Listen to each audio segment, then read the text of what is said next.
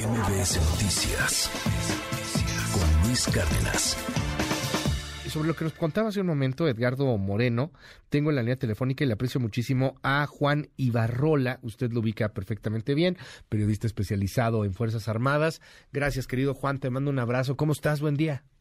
Muy buenos días para ti, querido Luis, con el gusto siempre de saludarte amigo a todo todo. Muchas gracias. Oye, dime, Juan, ¿es suficiente o insuficiente este decreto, esta orden ejecutiva de Joe Biden para tratar de controlar un poco más las armas en el tráfico brutal de armas que tenemos de México hacia los Estados Unidos? ¿Qué opinión te merece?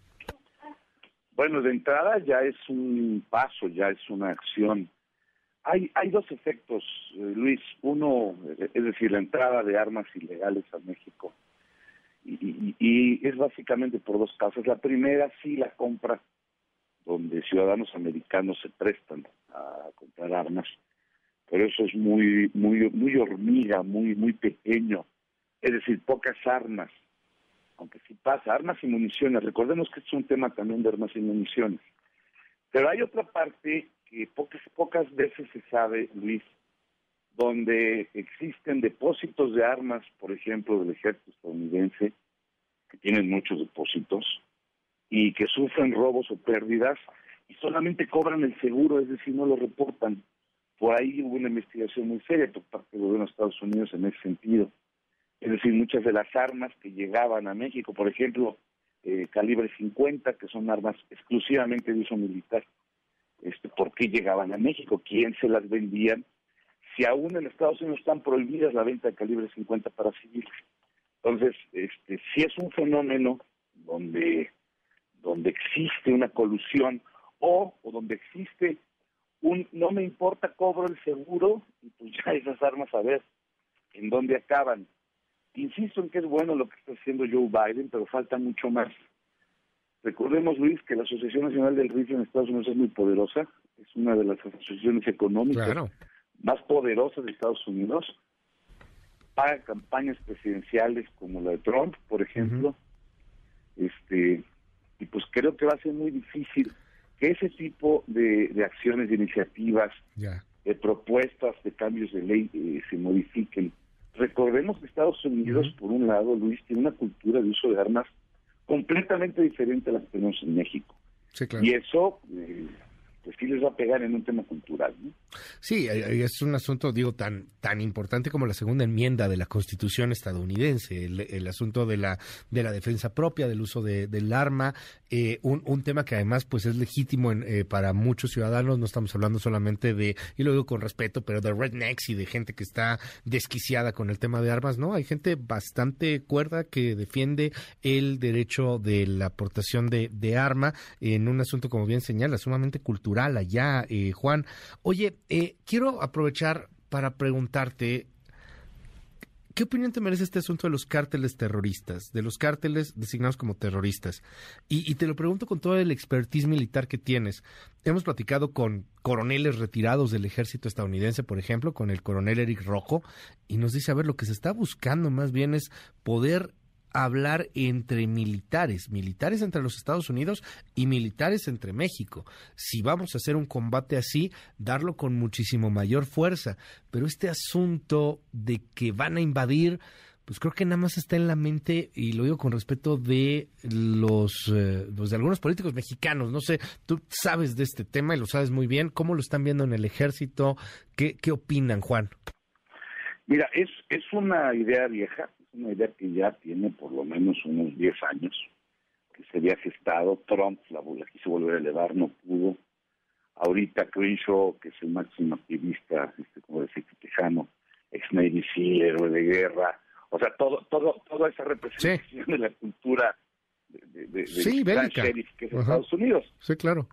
Sin embargo, sí cae completo y totalmente en un tema político electoral.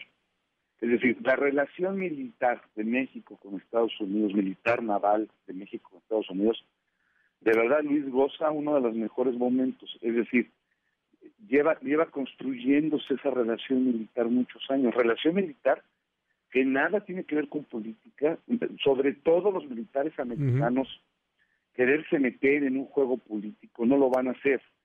Recordemos cuando el presidente Trump les ordenó que fueran al Capitolio, que estuvieran en, Washington, que hicieran acciones en contra de la gente porque Trump no reconocía su, su, su pérdida electoral en, la elección pasada, y el ejército americano, los marines, todas las fuerzas armadas americanas dijeron, no, señor presidente, nosotros estamos con la Constitución, y eso no dice la Constitución, nosotros protegemos a la gente.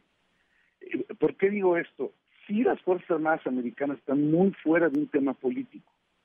La relación que se goza con México eh, en materia militar, entre militares, es de verdad estupenda. Ahora, de ahí a pensar lo que bien lo tomó el gobierno mexicano como una suerte de bandera eh, que le cayó del cielo para, para generar un, patriotismo, eh, de verdad un patriotismo reservado, ¿no? Dice la bandera y vamos a defender a México. A ver, no, no iba a ser una invasión al territorio en caso de que esto se, pudiese dar. Va a ser eh, operativos específicos que seguramente iban a estar muy coordinados con, agencias mexicanas, con Fuerzas Armadas mexicanas. Ahora, no va a pasar, Luis, esto lo firmo aquí públicamente con tu no va a pasar porque la acción tendría que ser con Fuerzas Armadas Americanas y ellos simple y sencillamente no van a meterse en ese brete, en ese problema que no corresponde. Eh, recordemos, somos el primer socio comercial de Estados Unidos. Tenemos 3.000 kilómetros de frontera con ellos. Cualquier cantidad de espacio aéreo marítimo conjunto. Eh, no somos Afganistán, eh, es decir, el, impacto al mundo de una de una situación de este tipo sería muy grande. Eso no va a pasar, Luis. Queda en el terreno político, se va a ir diluyendo. eso es importante comentarlo, lo digo muy breve. El jefe del Comando Norte, el jefe del Comando Sur, esto, este jefe del Comando Norte afirmaba que la tercera parte de México estaba eh, controlada por narcos. Acaba de sacar una, una declaración muy interesante la, este, a principios de semana diciendo, a ver, no, las Fuerzas Armadas mexicanas están haciendo más de lo que tienen, están haciendo un gran esfuerzo por eh, controlar, por, perseguir, por incautar temas de narcotráfico en México. Entonces, esa declaración a mí me dejó como el mensaje de las Fuerzas Armadas Americanas para decir, a ver, por ahí no le muevan, nosotros no vamos a meternos en esa bronca, están nuestros amigos eh, mexicanos y pues vamos a seguir así, ¿no? Juan Ibarrola, un honor tenerte siempre aquí en este espacio. Gracias por darnos luz en estos temas. Te mando un abrazo.